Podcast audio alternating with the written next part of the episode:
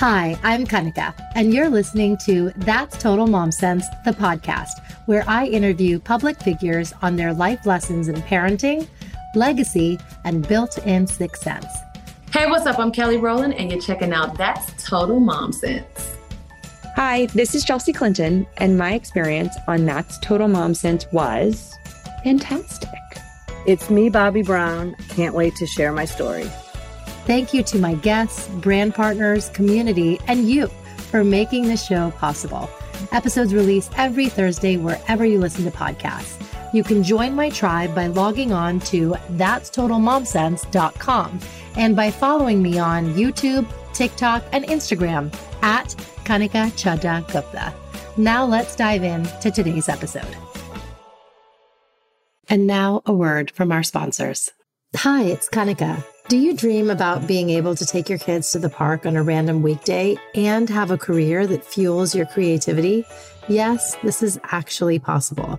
And that's why I partnered with Amanda Rush Holmes, founder of Full Time VA, to sponsor this episode. What's the answer, you ask? Becoming a virtual assistant. As a virtual assistant, you can offer the services you want to offer, set your own rates, work the hours you want to work, and be your own boss. Now, you might be thinking, that sounds too good to be true. How do I get started? Amanda has put together a free training on how to become a virtual assistant that makes full time income with part time hours. And as a special gift for that Total Mom Sense listeners, when you go to thefulltimeva.com backslash momsense, Amanda is also including a bonus free guide, the VA Kickstarter Workbook. So visit thefulltimeva.com backslash momsense for the free training and guide. Today, I am interviewing two luminaries pioneering the movement to create space for and celebrate those who identify as LGBTQ plus within our South Asian community Aruna Rao and Shamina Singh. Aruna Rao is the proud parent of a transgender young adult and the founder of Desi Rainbow Parents and Allies, which serves diasporic LGBTQ plus South Asians and their families. She has served on the PFLAG National Board and has two decades of experience as a mental health advocate and nonprofit executive. She has received several awards for her mental health work, including the 2011 South Asian Americans Leading Together Changemaker Award. Aruna, it is a pleasure to have you on That's Total Mom Sense today. Oh, it's absolutely my pleasure. So happy to be here. Let's go back to your childhood. Tell us a bit about it. I grew up in India in a very pan Indian setting. My dad was essentially in public sector jobs and we traveled a lot. So I got a chance to travel all over India. We eventually settled, settled in Bangalore, uh, which is where my family has roots and I grew up there. And it was it was a happy childhood. I was the youngest of three, very supported by my family, my parents. I had a good, safe, warm upbringing. What were some of the life lessons your parents imparted to you? You know, my dad was always like this big, you know, inspiration for me. So one of the things is he came from nothing. He essentially like, you know, came from extreme poverty and he built his life the way that he wanted to. And this was of course you know pre-independent india was when he was born. And so his journey and his his willingness to acknowledge you know limitations but also to strive beyond them that kind of aspirational framework very much became mine. My dad treated all three of us we were all girls. Mm. and as you know there's a lot of like sort of pressure on indian families to like sort of have this one male heir. And my dad never let us feel at any given time that women couldn't do what men could do. For his generation, he was a feminist and, you know, really believed in his daughters and essentially our career aspirations, what we wanted to do.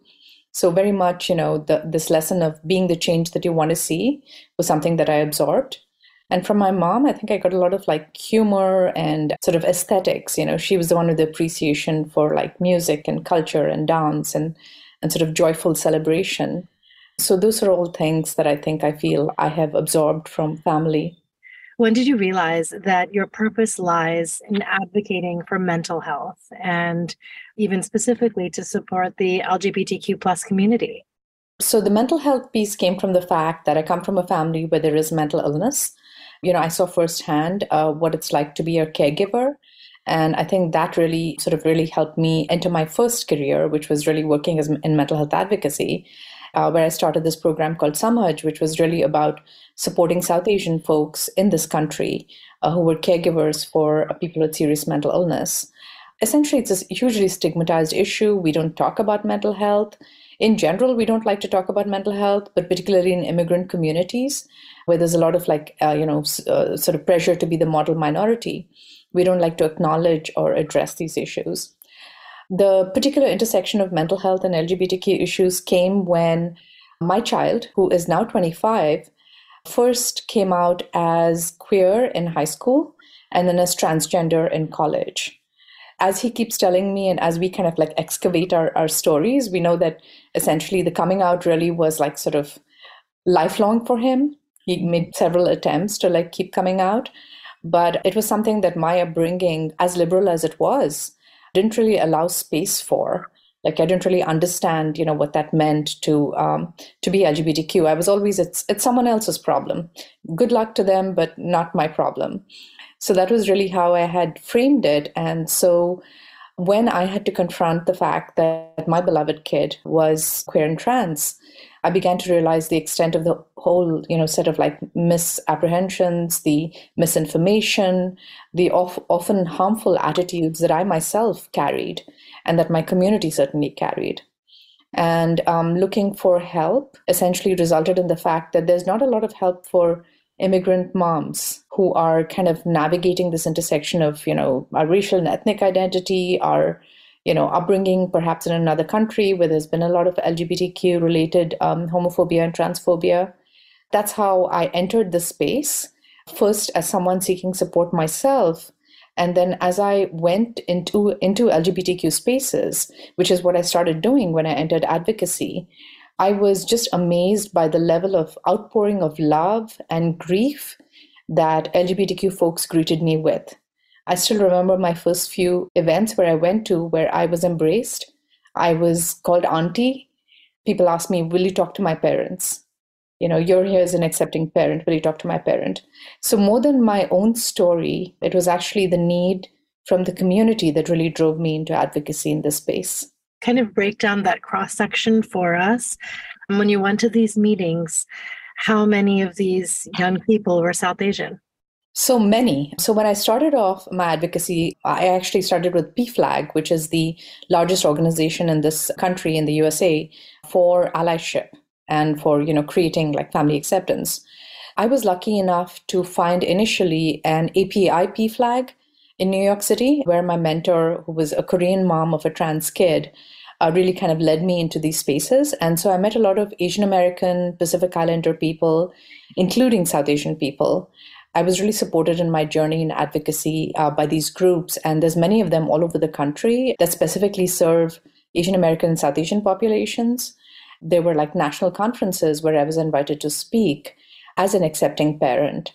And I was often the only South Asian parent, so all the South Asians gravitated towards me. How did you help overcome that stigma that comes part and parcel with being South Asian and certainly with the previous generation, I think you were fortunate that you had very open minded, knowledgeable, liberal parents, but not everyone has that.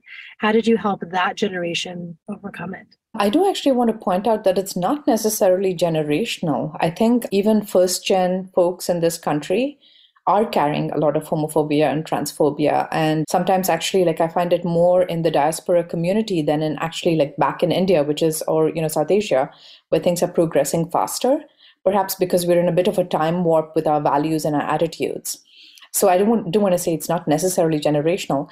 I think the main thing that we really focus on with Desi Rainbow work is really like getting people to acknowledge that their love for their kid or whoever it is in their life, you know, their sibling or their grandchild, should lead, right? Because too often we have this look kya kahenge, you know, perspective in the Desi community, which is pretty much, you know, what will people say? You know, what will people think of us? And there's this shame that's associated with, you know, having an LGBTQ identity or being a family member of someone who's LGBTQ.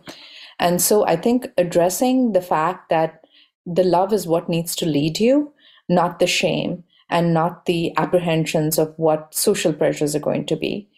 So that said, I'm lucky enough to like know that I can discard, you know, relationships or friendships or community that will not support or accept or acknowledge my child.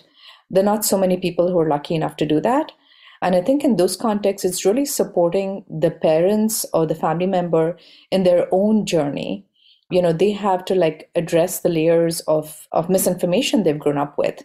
Uh, for instance, you know, when my child first came out, my assumption was all the dreams and, hope, and hopes I had for my kid, you know, that what he was going to do with his life were all gone merely because my child is now like part of a marginalized identity.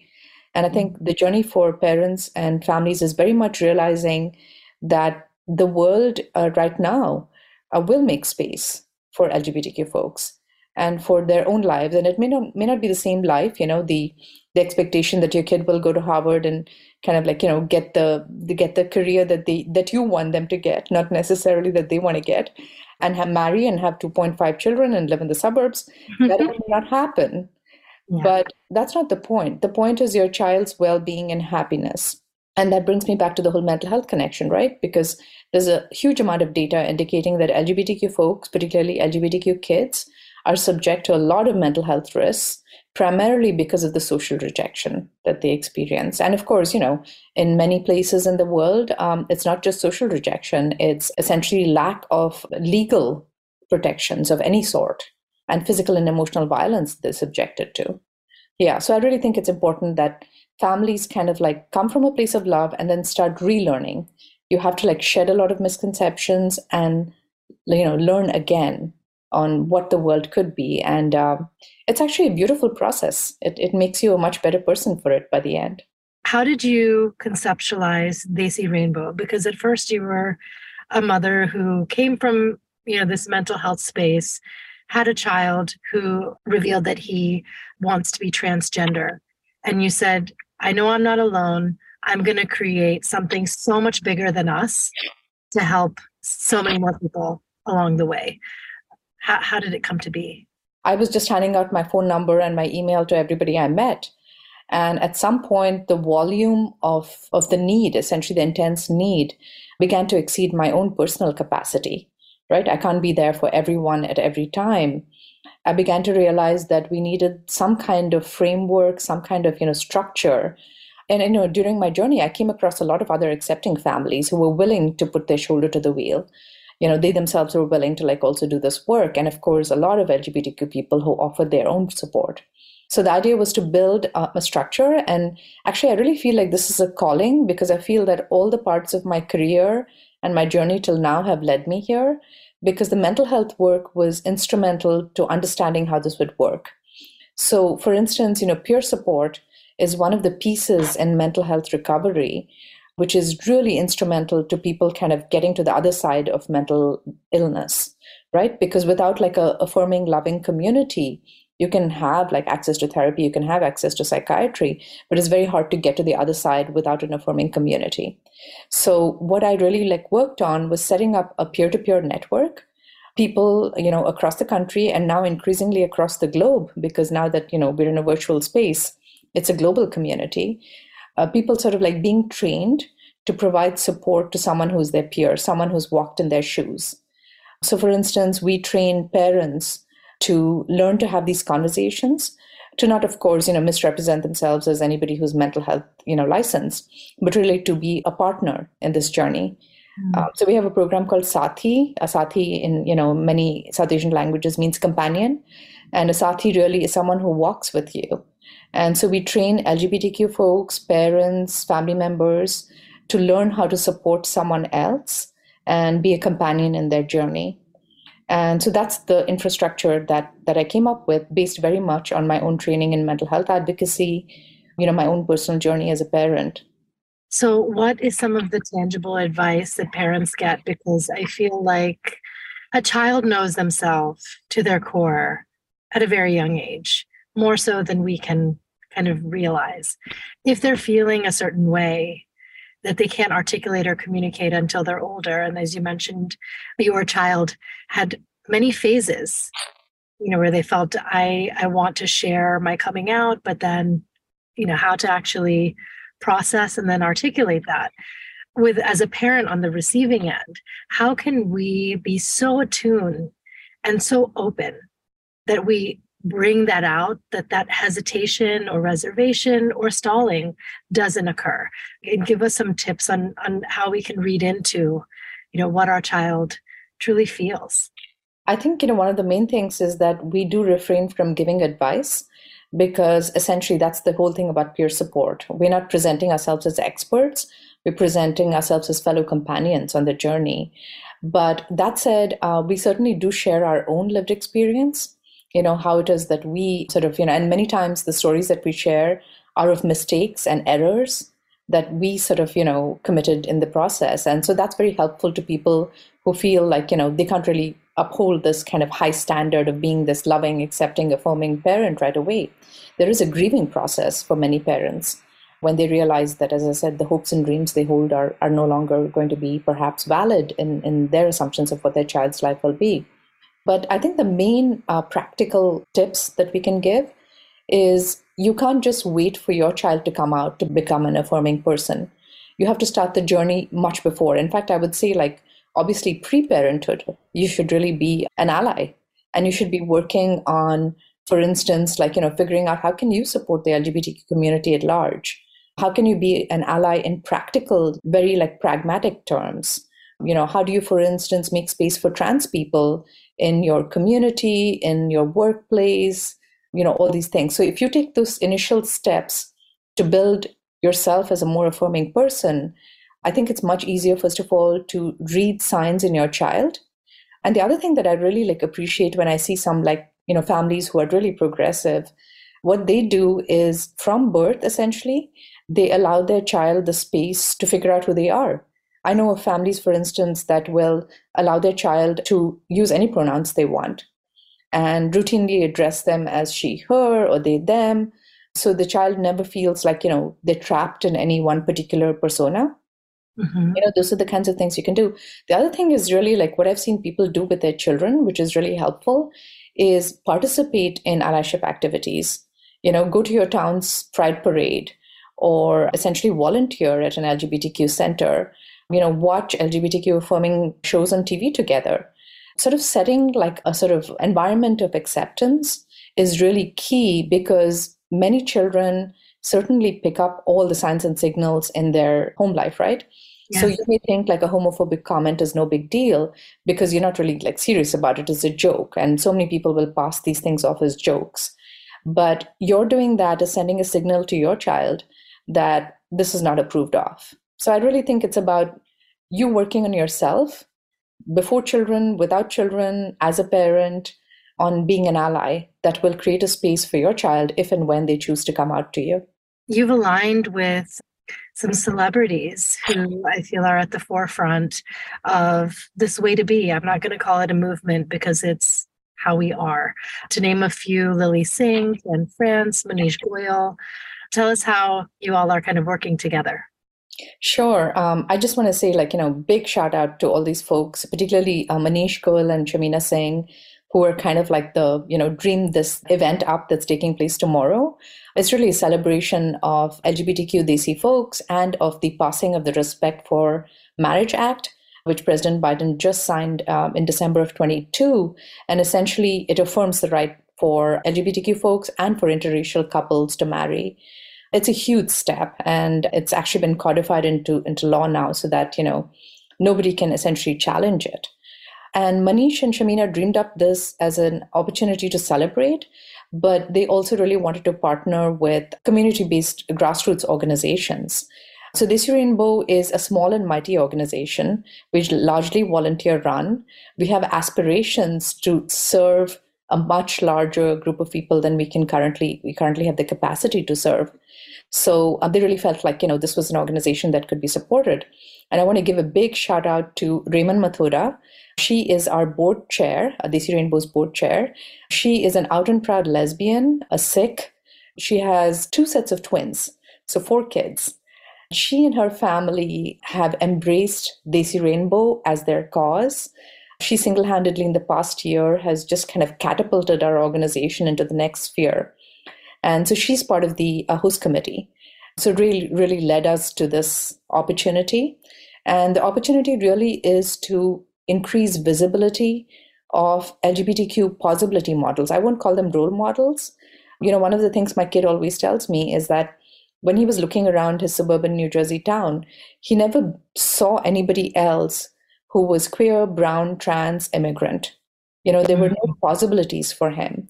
So what these folks, you know, Maneesh, Shamina, you know, Tan France, Lilly Singh, Kal Penn, Ray, um, what they're doing is providing possibilities for this next generation of LGBTQ kids. You know, so you don't have to like just like assume that it's fantasy, that your life can be fulfilling, can be lived authentically.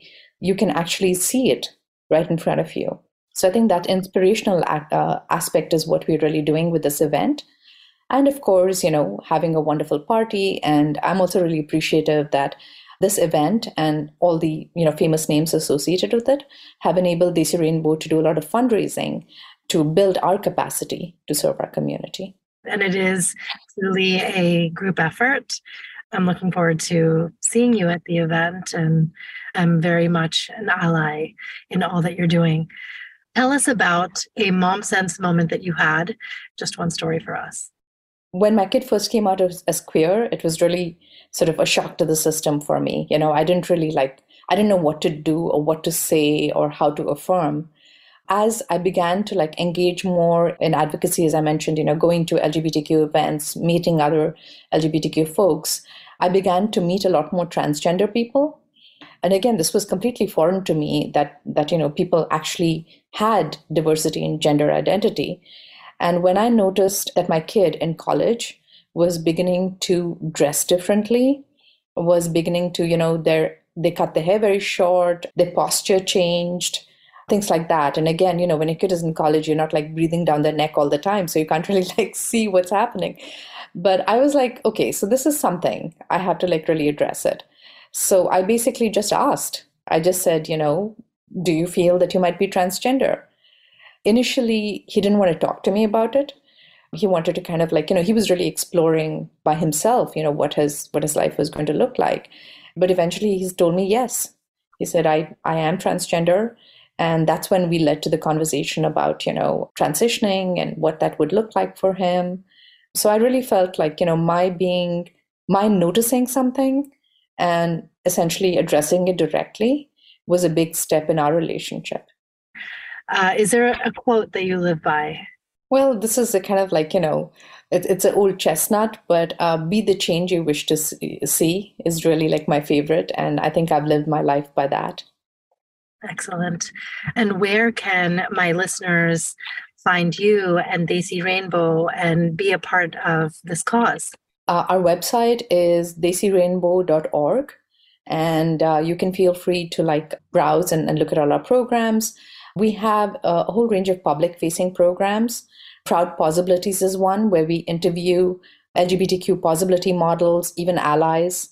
And those are like kind of publicly posted on our YouTube channels. They're open Zoom events that anybody can join. And of course, we're on social media. So you can find us at the Rainbow Parents on, on social media. Thank you so much, Aruna. I look forward to meeting you soon. And I really appreciate you sharing your story with all of us today. Thank you so much for the opportunity. And now, a word from our sponsors. Are you pregnant and thinking about what making milk for your baby will be like? Do you wonder why feeding human babies human milk has become so challenging? I'm Lo Nigrosh, a lactation consultant and host of the Milk Making Minutes, a podcast that explores baby feeding through the lens of systemic and cultural barriers. Come listen to others share their insight about their own milk making experiences and empower yourself to feed your own babies in the way that feels best for you. For more than 20 years, Shamina Singh has been on the front line of developing and implementing solutions to make the global economy work for everyone, everywhere. Shamina is the founder and president of the Center for Inclusive Growth, the social impact hub of MasterCard.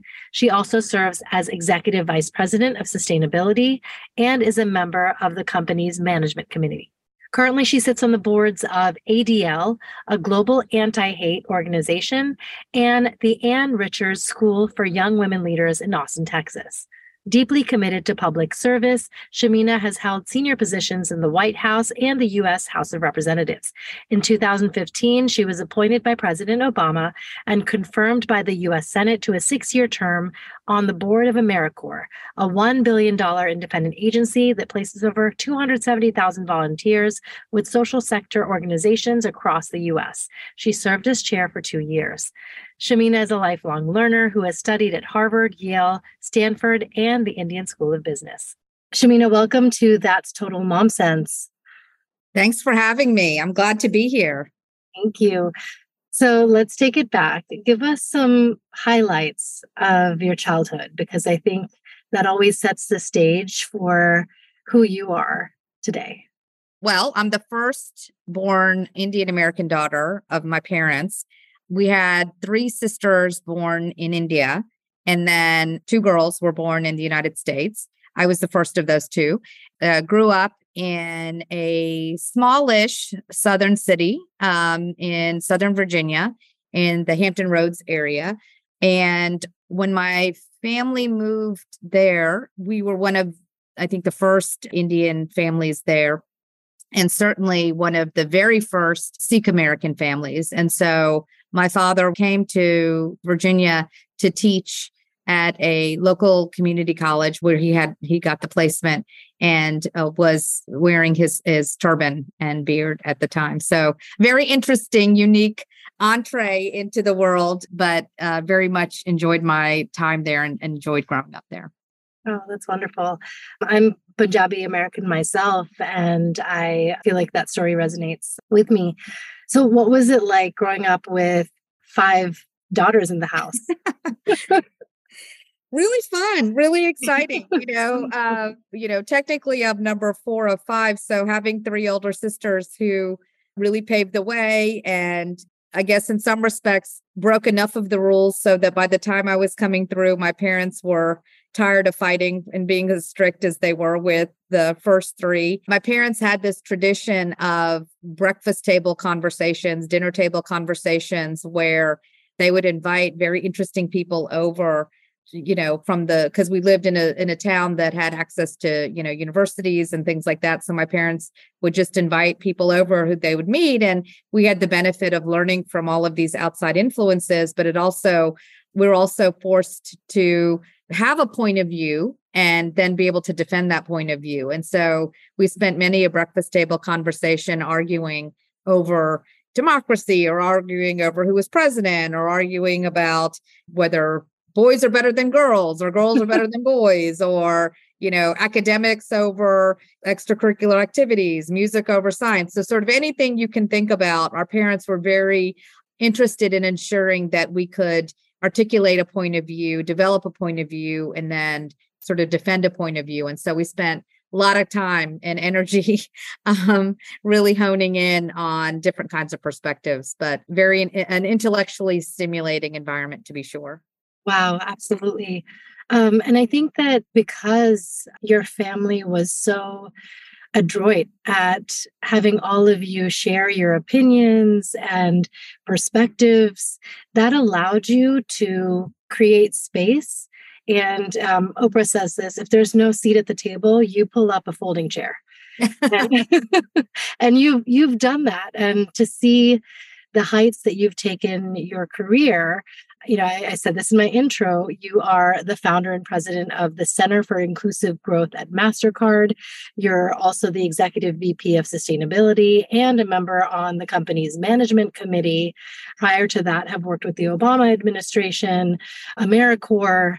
It's it's amazing how you found places that needed your work and advocacy and made a change. Yeah, I wish it was as linear as that, although it it sounds even impressive to me. But I think that the, you know, just to build on the Oprah comment, I had a very strong mentor slash sponsor in Governor Ann Richards, who was the the former governor of Texas, and actually moved from Virginia to Texas to work on her political campaign.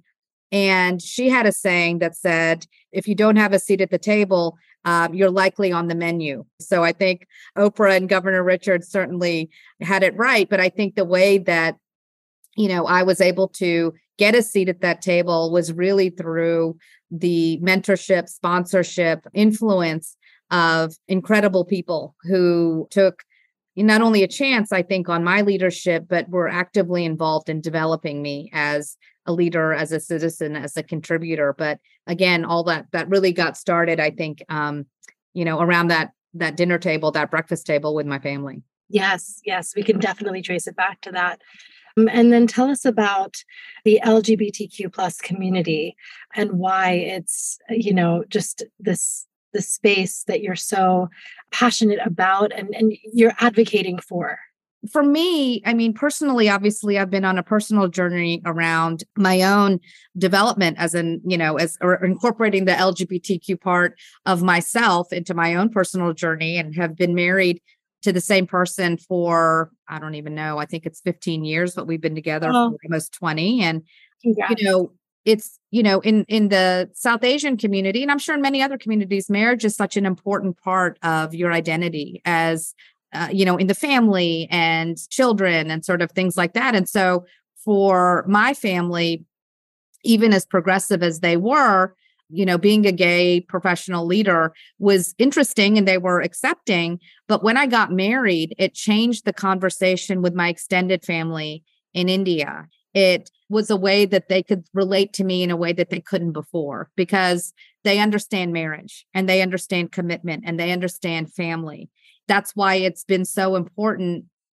to be part of the journey for our entire, you know, the LGBT community at large to recognize that, look, marriage may not be for everybody, but recognizing that the Respect for Marriage Act was passed by bipartisan Congress and signed by President Biden is a momentous part of our history.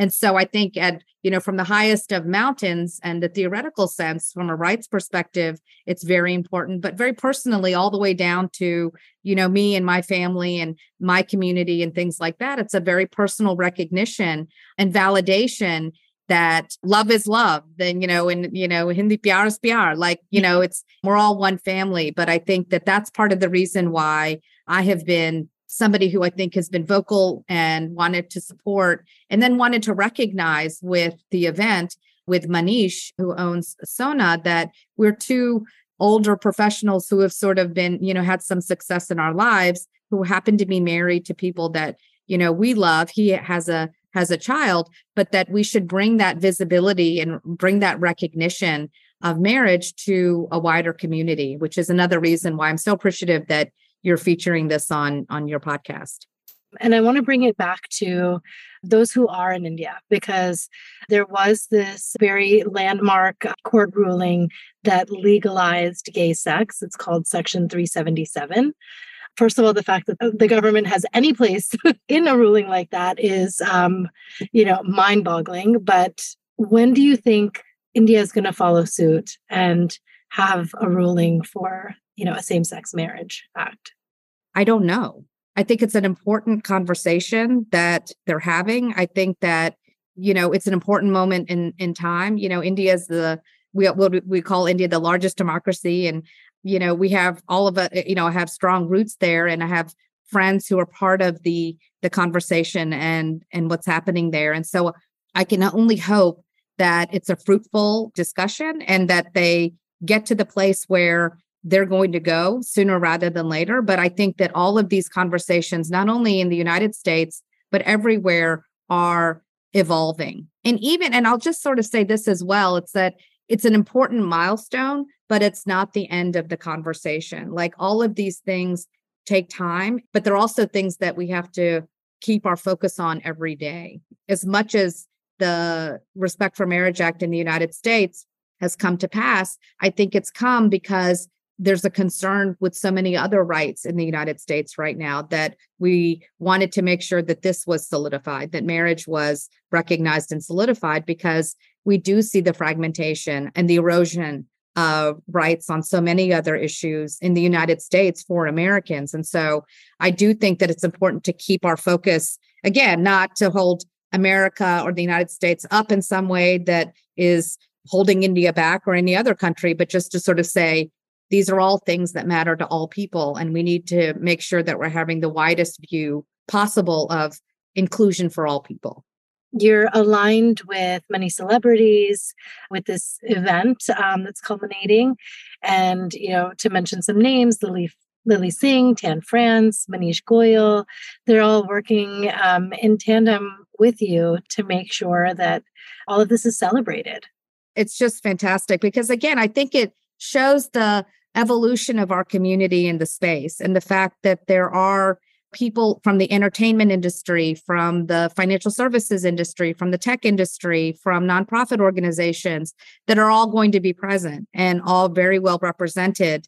Um, and is a testament of to you know where we've come as a community and the fact that we can gather and we can attract funding and sponsorship from organizations like the Asian American Foundation, from MasterCard, from Deutsche Bank, from McKinsey, from JP Morgan. You know, that to me is also a it's not a validation, but a recognition that, you know, this is an issue and this is a community where people want to be and companies want to be more involved. And the fact that we have entertainment and finance and tech and all the other sort of coming together in this moment to support and acknowledge the Respect for Marriage Act um, and the continuing, you know, pursuit of uh, LGBTQ rights for everyone everywhere in support of Desi Rainbow, I think is a it just it speaks volumes about the support, but also the people who are being supported. But most importantly, the issue that we need to support and how can we get involved from you know those who live in thriving metros like new york and then those who grew up in a small town in virginia like you did how, how do all of us get involved? The reason why we are partnering with Desi Rainbow Alliance is because that is a network of you know family support around the United States that folks can tap tap into for support. So I would encourage people to take a moment to go to their website and to contribute, but also to take part in the the service offering that they have but to also use that if they're able as a gateway to other things that they may need. I mean, there's so many good organizations. Desi Rainbow apart, like SALGA, like you know HRC, like PFLAG, like Trevor Project. There's so many support organizations out there that I hope that people will take advantage of to help their families who may be wrestling with issues or going through a journey to seek solace and support you know, with people going um, through the same journey. And if you're not, if you're fortunate enough, or if you're in a place where you can contribute, then I hope that you'll consider contributing to one of these great organizations. Tell us about the inner knowing that you had and how you kind of revealed that to your family let's call this the Masi sense, since uh, I'm the since I have nieces and nephews, and I'm known as Shamina Masi. But yes. um, well i just i i'd be remiss if i didn't acknowledge the parents in my life the parents that um, my sisters have become through their knowing uh my knowing is just so much richer and i'm so grateful every day that they are raising good citizens you know and good individuals and i see every day just how hard it is for the kids and the parents to you know especially post covid like how to navigate all of the the things. And so i'm constantly amazed and constantly grateful that they have embarked on this journey because the the richness of the children that they're raising is just incredible. So i get the glory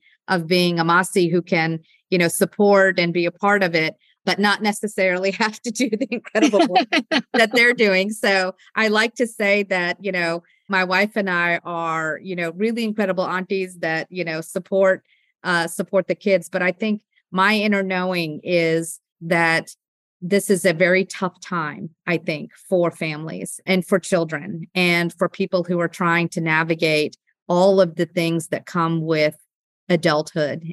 If there is one thing that can come out of, you know, this event or this this legislation or you know this podcast i hope it is that adults children parents families remember and always recognize that they're not alone and that even though i may not have children of my own i recognize that we all have responsibility and ownership for all children. And that's something that I have learned from my parents and from my sisters. And so I hope that if there's one lesson that comes out of this, that people remember that you're not alone and that your inner knowing is valuable and welcome to all of us. And Masi is Ma Jessie. So mm-hmm. you're making that impact in your own way, which is really, really amazing. What is a quote that you live by? I'll give you a quote from my sister, Simi, who always says, When in doubt, do the next right thing. That's really, really wonderful. And where can my audience find you and support you? Well, if they want to learn more about the work at the MasterCard Center for Inclusive Growth, then I would encourage them to go to uh, mastercardcenter.org, where we are working every day to ensure that the benefits of all economies are grown equitably and sustainably around the world. So visit mastercardcenter.org to learn more about the work that we're doing around inclusive and equitable growth for everyone. Thank you so much, Shamina. It was a joy to have you on. I really appreciate your insights and I'm excited to celebrate with you this week. Me too. Thank you again, Kanika. Thanks for listening to this episode of That's Total Mom Sense. Aruna and Shamina, you two are wonderful, and I really, really appreciate you sharing your story. A big thank you to A Game PR, specifically Anita, Alpana, and Carmina for making this happen. I had such a wonderful time at the event at SONA, where we all celebrated President Biden's Equality for Marriage Act. Maneesh Goyal was the perfect host. And it was wonderful to see Kal Penn, Prabal Gurung, Sheetal Sheth, and so many other entertainment and fashion dignitaries celebrating this milestone ruling. As always, subscribe to That's Total Mom Sense on Apple, Google, Spotify, Stitcher, or wherever you listen to podcasts. And be sure to rate and review the show when you can. It helps a ton with algorithms, and I love reading your messages. You can follow me at Kanika Chadha Gupta on Instagram, where I post the latest on my guests and the topics I'm covering. And you can write to me at that's total mom sense at gmail.com. I love hearing from you. And now a word from our sponsors. Hi again, it's Kanika. Before we wrap up, have you tirelessly been Googling the best work from home jobs? Are you looking for the type of job that allows you to show up in the most important parts of your life, yet still bring home a paycheck? Or are you looking for a side hustle that fits into your already packed schedule? You might even have exhausted a search or 10 on Google, Instagram, and random mom groups trying to find a work from home job, one that pays well, offers flexibility, and won't bore you out of your mind. As a mom of three, it's important to me to be present and spend time with my kids after school while having a thriving career in podcasting during the hours that work for me. And that's why I partnered with Amanda Rush Holmes, founder of Full Time VA, to sponsor this episode because she gets it. As parents, we can't be in two places at once, and work life balance is a misnomer. A career as a virtual assistant allows you to set hours that work for you so you have time for your family and you each week. Being a virtual assistant comes with amazing perks like offering the services you want to offer, setting your own rates working the hours you want to work, and being your own boss. This is how you can be present for your family and have a fulfilling career, bringing in income on your own terms. No more wishing, hoping, and Googling. Now, you might be thinking, this sounds good, but how do I actually get started as a virtual assistant? Amanda has put together a free training on how to be a virtual assistant that makes full time income with part time hours. There are actually two versions of this training, so whether you're looking to ditch your nine to five or start a side hustle, there is a customized training for you. And as a special gift for that Total Mom Sense podcast listeners, when you visit the full time VA, dot com backslash momsense, Amanda is also including a bonus free guide, the VA Kickstarter Workbook. So visit thefulltimeva.com backslash momsense to grab your free training and guide. Now back to the interview. Remember, always trust your mom sense and dad sense. Stay strong, super parents. I'll see you next time. That's total mom sense.